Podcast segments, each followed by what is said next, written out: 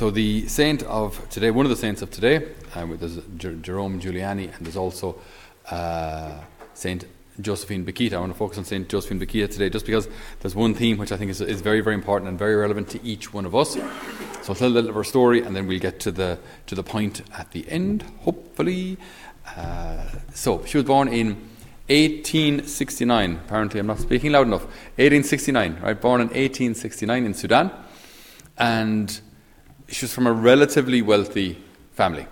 Okay, but uh, even at that stage, uh, slave trade was still happening. Uh, so she was taken a slave by Arab slave traders, and she was made walk as a nine-year-old, made walk 600 miles.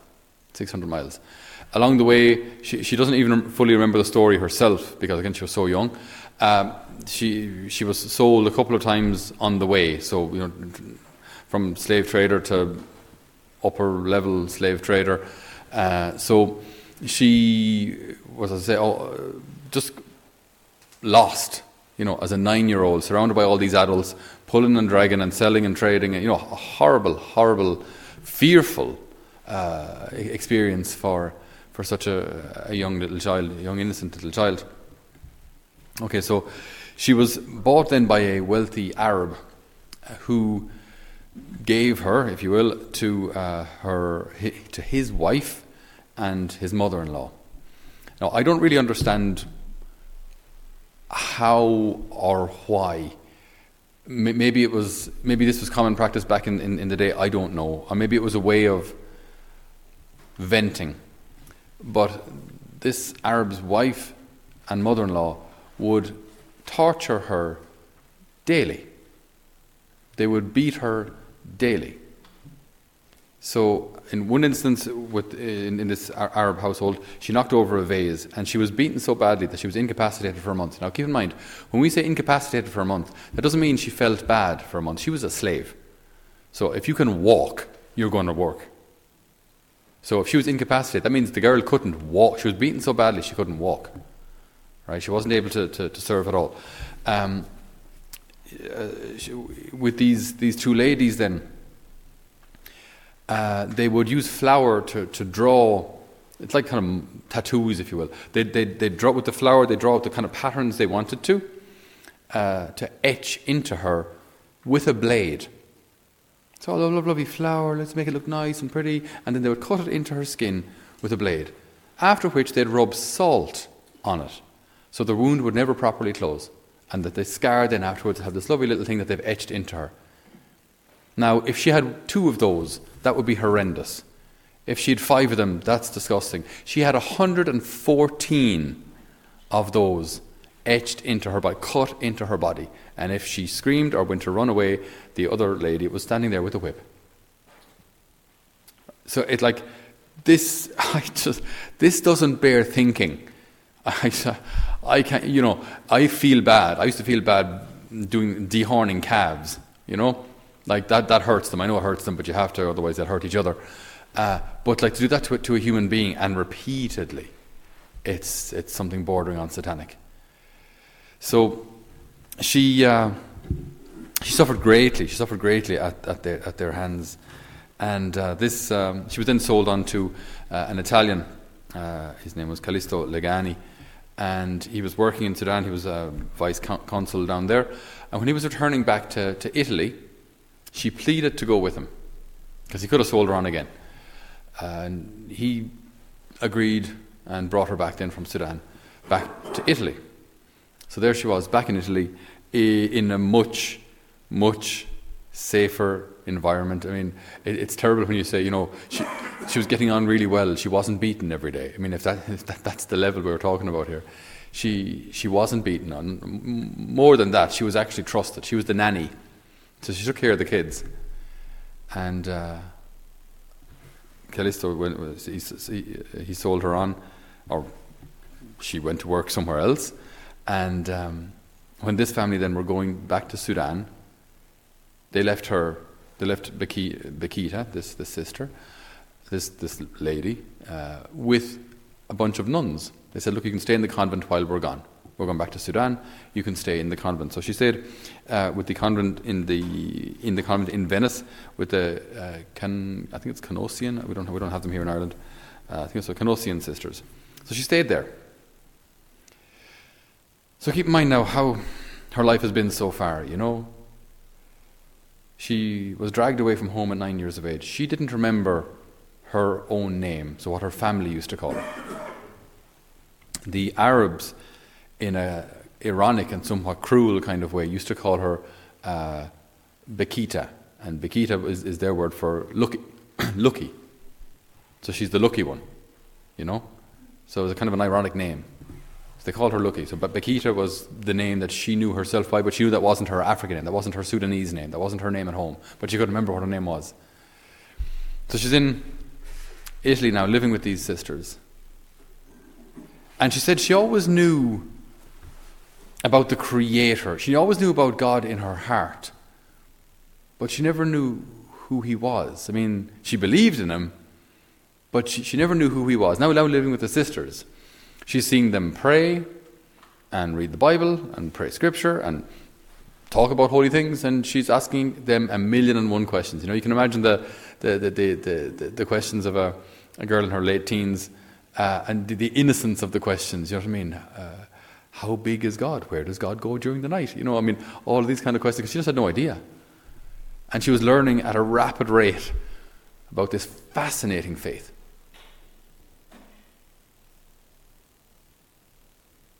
Now, this isn't in my notes, but it's just after coming to me now. If you had come from that life, what would be the thing that would really strike you about our faith and about Jesus? Love, yeah. If you've suffered, if you've been tortured, what would strike you about our faith? The cross. I think she must have been absolutely mesmerized. Again, this is, this, this is made up. I could be completely wrong. But I think she'd be absolutely mesmerized to see this God, creator of all things, who bled and suffered and died and rose, but suffered. I understand that. That, that I get. But he continued to love. And even on the cross while suffering, he forgave those who were torturing him. Something, something clicked in her heart, you know. This, she was fascinated by this, this, this Christian God. So when the family came back from Sudan, they, they gave Bakhita a call. They called over, I guess. They called over to bring her home. And she said, I'm not going. And they said, Oh, yes, you are. And she said, Oh, no, I'm not. And then for three days they were pleading with her, Look, you have to come back. You have to come back with us. Uh, and she said, No, I won't. And then the sisters actually said, Well, she can stay with us if she wants. And they went to court. So the sisters and her uh, Italian family went to court over where she should go or what she should do. And it was discovered then that when she was taken as slave, slavery had actually been outlawed in Sudan, so she couldn't legally be taken as slave. So effectively, she was free. Free. And so then they asked her, okay, what do you want to do? And she said, I want to be a nun. So she was baptized, catechized, and became a sister. And she was very, very gentle and knowledgeable and loved. She worked for 42 years as a sister. She was based in a place called Schio, up in the north of Italy. And uh, she worked on the door and cooked meals. And people loved just meeting her and greeting her because she was so gentle. Just such a, such a loving, a loving presence, such a loving person. And uh, the, the, article I read is in English, obviously, and in English it says that they called her um, our, our brown sister, but in Italian it's la suora mora. It, it, sounds much better. Mora is their word for brown, you know. So la suora mora, uh, our little brown sister. They loved her, like they loved her. During the Second World War, uh, was was bombed. Uh, they fled to Sister Bakhita, and they saw her as their protectress. Because even though bombs fell in Schio, not one civilian was killed. You know, she was just immensely prayerful, immensely close to God. But the real thing that, that, that just blew me away reading her story uh, was when she would speak about her, her scars, when she would speak about her past, when she would speak about her hurt, and most especially when she would speak about her kidnappers. She thanked God for them because she said, Because of them, I found the Lord. Because of my kidnappers, I found the Lord. I thank God for them.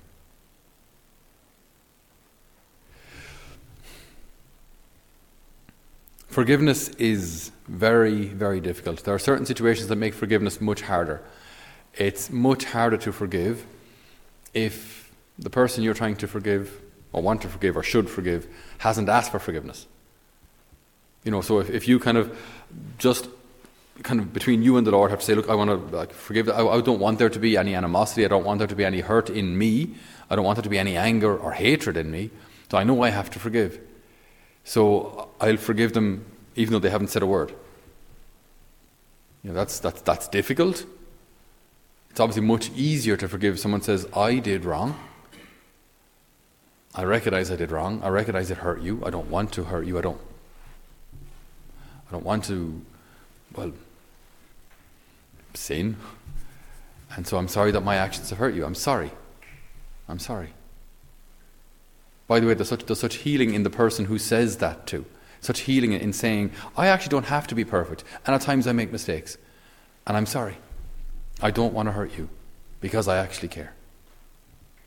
I'm sorry. The opposite of that is trying to absolutely convince ourselves that we never do wrong and that you know because I had a, a, good reason for doing it at the time, even though I, I recognize now it was wrong, I had a, I had a good reason at the time, so it's fine, it's fine. This, the other person shouldn't have a problem, so everyone should just get over it, and everything's fine. I haven't done, a, I haven't made a mistake, so I don't have to say sorry. What's that called?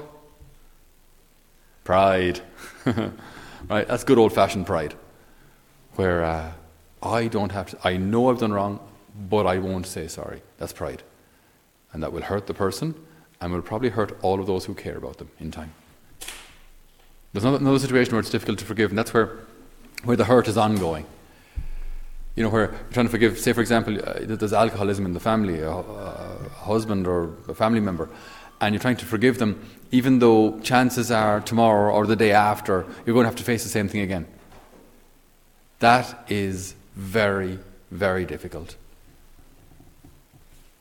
And I think like of, of, of, of Bakhita, Sister Bakhita, now Saint Bakhita, John Paul II canonized her, and how she was able to think of those captors and torturers and thank God for them.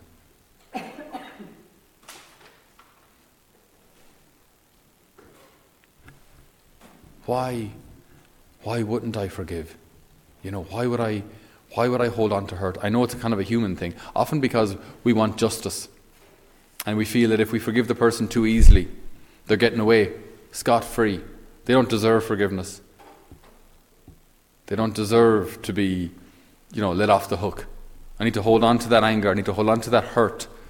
I need to remember it so that they don't go off scot free. Do you think the fact that your heart is hurt or not hurt has any effect on their day? They don't even know. So for us to hold on to hurt or hold on to those memories uh, in, in a way until we get justice, the only person that has any effect on is you. And it's quite a negative effect. It can absolutely destroy you from the inside. So the, like the Lord calls us to forgive. If I'm in a position where I need to ask for forgiveness, then He calls me to ask for forgiveness. And the only obstacle to that is just pride. Like, freedom is found in the truth. I mean, I know it sounds so simple to say, but freedom is found in the truth, just the truth. If I've done wrong, then say sorry. If someone has wronged me, then I need to forgive them. And what's wonderful about these, both, both of these things, asking for forgiveness or being forgiven, is that, in, especially in these difficult circumstances, it's only possible with the grace of God. But then think about it this way if I can do that, if, if I can say, if I can forgive people, especially who haven't asked for it, or people where the, the suffering is ongoing, think of how much that makes me like the Lord, who forgives his torturers as they're torturing him. And if the goal of our lives here is to become like Christ, to become Christ like, not just, not just part of his club, but part of his body, to become Christ like, Christian, to be like Christ, then if I can do that, it makes me an awful lot more. It gives me, it gives me like a larger portion of his heart. You know, that I can begin to love like him, to love with that kind of merciful love.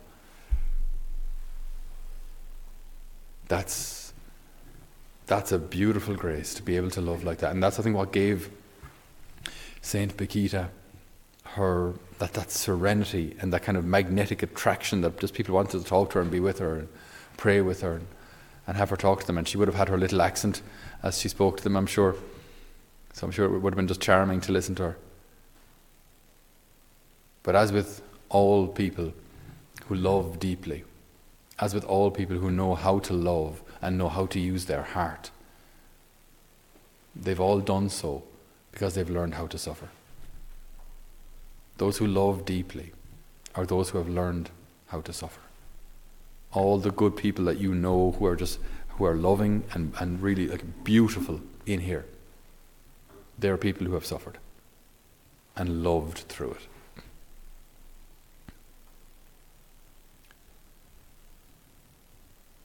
So, as we look at her life and as we compare it to ours, we may have a bit of work to do. We may have a challenge or a call on our lives, not just to be beneficiaries of the Lord's mercy, which is nice and which is good and which is necessary and which is easy, but to be merciful as our Father is merciful. And to be ministers of that mercy, bring that mercy wherever we go.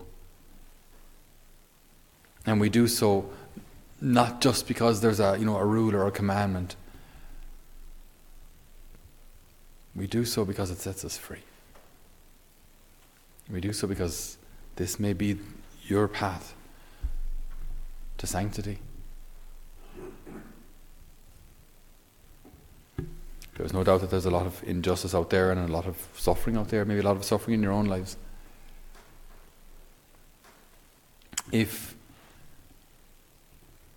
we learn to live in that truth, to live as ministers of mercy, then we'll see, realize in our own lives what, what St. Paul writes about in Romans chapter 8 that God turns all things to the good for those who love Him. And we learn our absolute need for Him, our absolute dependence on His grace. And all of this sets us free. Whereas digging our heels in and either not asking for forgiveness or digging our heels in and not forgiving the other, that, that all of that it all impedes grace. It all stops stops the Lord from loving in us and through us and transforming us and healing us and, and giving us the joy and the freedom that He's calling us to.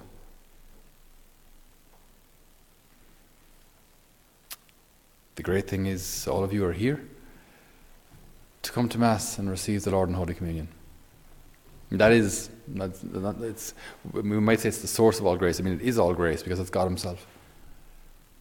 So we come here to the Lord because we know we can't do it on our own. We know we need Him. And He will give us what we need.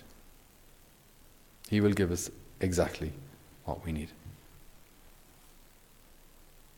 So we ask the Lord today to fill our hearts with every grace we need to forgive, to ask for forgiveness, that we can be His ministers of mercy, that we can follow the example of Saint Bakhita. Amen.